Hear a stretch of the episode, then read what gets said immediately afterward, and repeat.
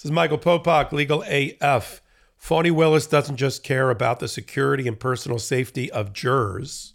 She cares about the 19 co conspirators and their right to a Sixth Amendment right to fair trial under the U.S. Constitution. How do I know that? Because she just filed a motion to restrict the identity of jurors with the court, arguing that if we don't protect the identity, the image, the address, personal detail information from getting into the press, then it's not just that the jurors' personal security is at risk. It's that the in the interest of justice and the justice system, the 19 co-conspirators' right to a fair trial is jeopardized because who's going to want to serve on a jury in in which their personal liberty, life, and security is put at risk? No one. And another little tidbit from the filing that Fani Willis just made, just to reinforce it, she predicts and tells the court in her filing that this will be, lean in for this one, a six month to one year trial. That, that there's no way, for instance, to anticipate the argument, to just sequester the jury, right? That works on television and plays and movies where the jury of 12 angry whatever have to stay in a hotel or overnight or for a couple of weeks, say goodbye to their loved ones, cut themselves off from the internet and from media. That doesn't work in real life, not when you have a one year potential trial. Think about that number for a minute. Well, this is what happens when you indict 19 people and you have 37 counts, including a sprawling RICO count that in, intersects with seven battleground states. You get a year. It's going to take her a month to pick a jury. I mean, she has to pick a jury under Georgia law, apparently in the first term, if you will, of this court session. So she's got 30 days to pick a jury. Sounds easy, but it really isn't. When she hasn't had to face somebody requesting speedy trial, see Ken Chesebro, see Sidney Powell, who are going to trial on October 23rd, by the way, this year, because they asked for it, not anticipating it would be that fast, I'm sure. But when you have at least two of your 19 that are being tried quickly, then everybody has to get sped up and all the process has to be sped up. So she's got to pick that jury for Ken Chesebro and Sidney Powell within a month. The broader case with all these other, the, the remaining 17, a group of which that are trying to go to federal court, some of those that are trying to drag the entire case to federal court. And then there's a group that's rooted in Georgia and is like, we're fine with Fulton County. We just don't want to go in October, Your Honor. This is all the things that have to be arranged. So Fani Willis is taking the position right now. This could be a one-year trial of 19 people, Your Honor.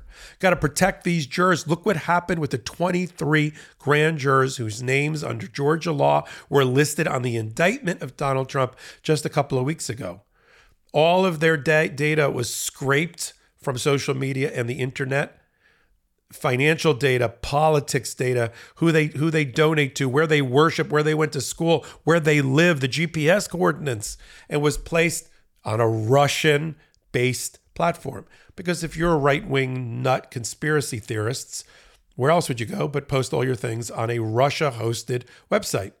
Most of those people probably don't even realize it's a Russia hosted website, but Russia in in uh, continuing its Cold War campaign against the United States wants to divide American from American and does it by hosting and promoting right wing conspiracy uh, theorist type things, attacking democracy, Democrats, Biden, elections, supporting Trump, and the like. So you're bought and paid for by Russians, those that support this level of theory and Donald Trump and what he did. Just just so you know that. As long as you're fine with it, I'm okay with it. But I'm just letting you know that. We know that because Fani Willis put that in her motion that that the Department of Homeland Security, the, the federal Department of Homeland Security, has tried, for instance, to take down the names of the 23 doxed grand uh, grand jurors, but have been unsuccessful because it's controlled by Russians, and they're just not cooperating with American uh, intelligence, American security uh, agencies right this at this moment. So let's put that aside for a minute. So what Fani Willis is asking for is that the identity of the jurors, the actual jurors that are selected soon, you know, the 12 or so men and women of Fulton County or the Atlanta area, that the press doesn't report about them, doesn't reveal details about their background, doesn't give their GPS units. I mean, Fani Willis gave her own example in the motion. She said she's been doxxed. Her team, her staff of prosecutors and investigators have been doxxed down to the GPS coordinates of where they live. And that's been intertwined with racist attacks, right? And and and uh, messages to assassinate her and her team. So she's put that front and center. But it was a very cold and sober motion, focused not on protect me, Your Honor. I'm a prosecutor. I need to be protected, or protect the jurors, even. It was Sixth Amendment right to a fair trial is being jeopardized and impeded by the jurors' identities being revealed because we just saw what happened with the grand jurors and who's going to want to serve on a jury and they'll take it out on the 19 defendants including Trump if you don't do something about it. So that motion is now pending with the judge. He's got as context the 23 grand jurors who were doxxed who, whose information ended up, according to this motion by Fani Willis, on a Russian hosted website. Think of the irony of that, where they can't take it down.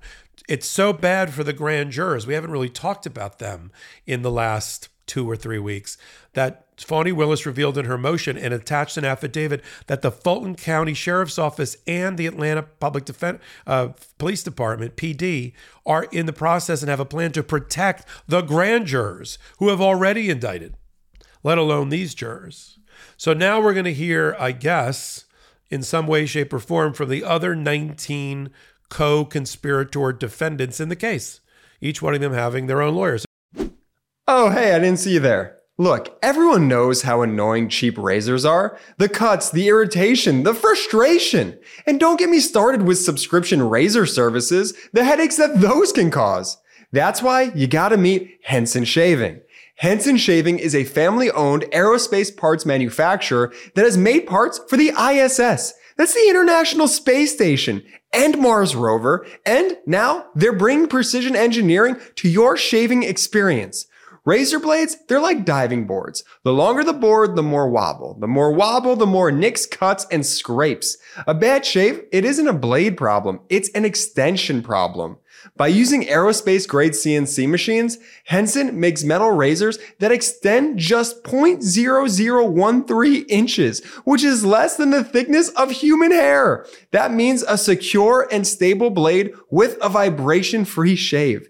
It gets better. The razor has built-in channels to evacuate hair and cream, which makes clogging virtually impossible. Seriously, Henson Shaving wants the best razor, not the best razor business. That means no plastic, no subscriptions, no proprietary blades, and no planned obsolescence.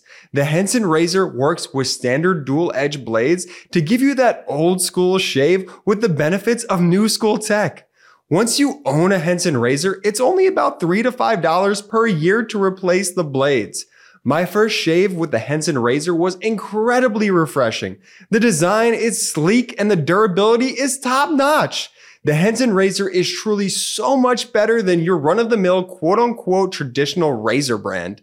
And the affordability factor is absolutely game changing. No more wasting your money on expensive blades. With Henson shaving, you can get a year of blades for just $5. Okay, so this is what you have to do. It's time to say no to subscriptions and yes to a razor that'll last you a lifetime.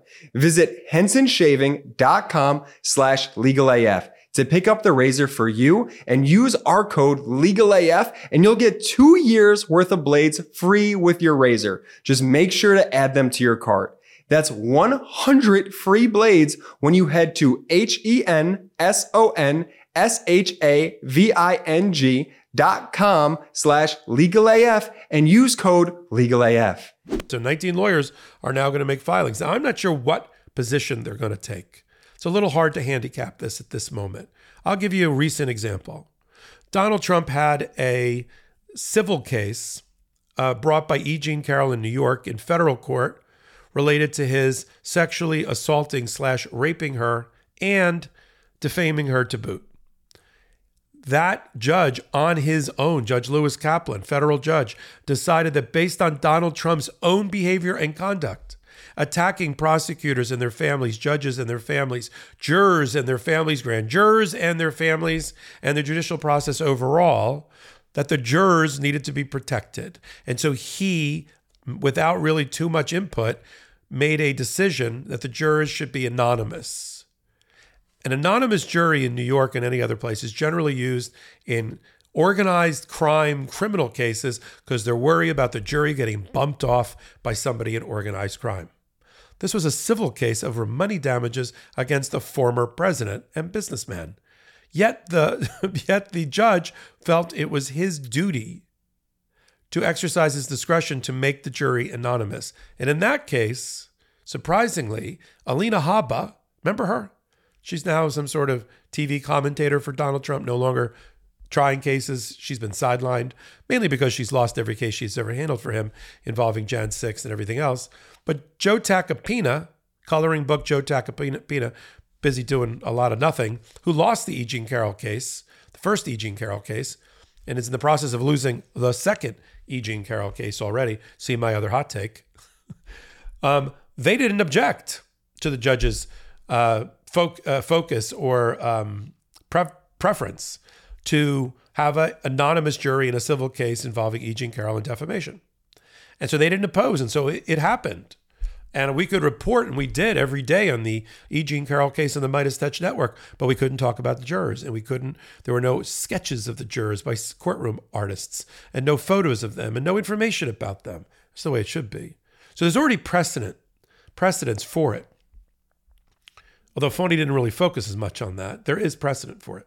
And of course, not only has Judge McAfee seen what Judge Kaplan did in New York related to Donald Trump, he also knows what happened to the 23 grand jurors when they weren't protected and their identities weren't protected. And they ended up in a place that even law enforcement for the US is be, it's beyond their reach. They can't make the Russians and the Chinese stop fomenting discontent and trying to separate American from American, which is what's been happening. That's that is the dirty little secret of where we're at right now with Americans at each other's throats politically.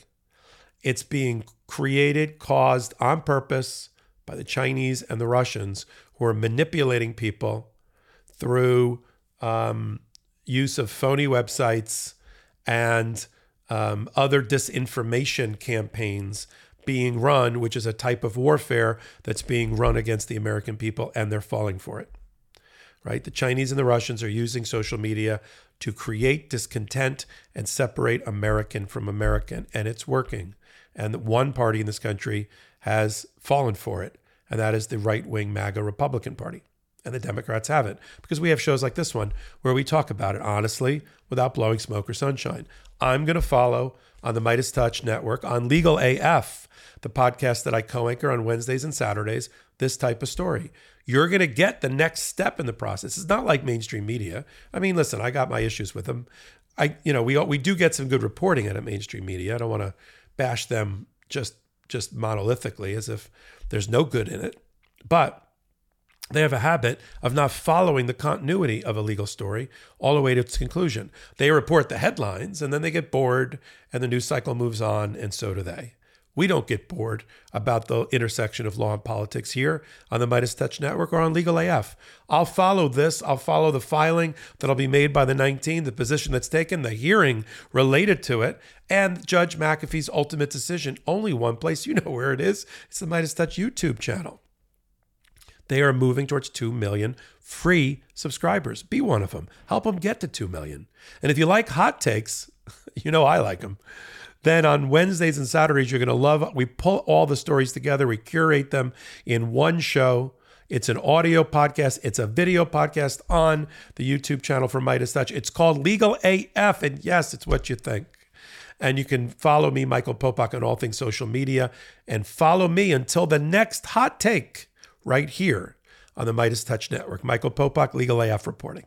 Hey Meidas Mighty, love this report? Continue the conversation by following us on Instagram at MeidasTouch to keep up with the most important news of the day. What are you waiting for? Follow us now.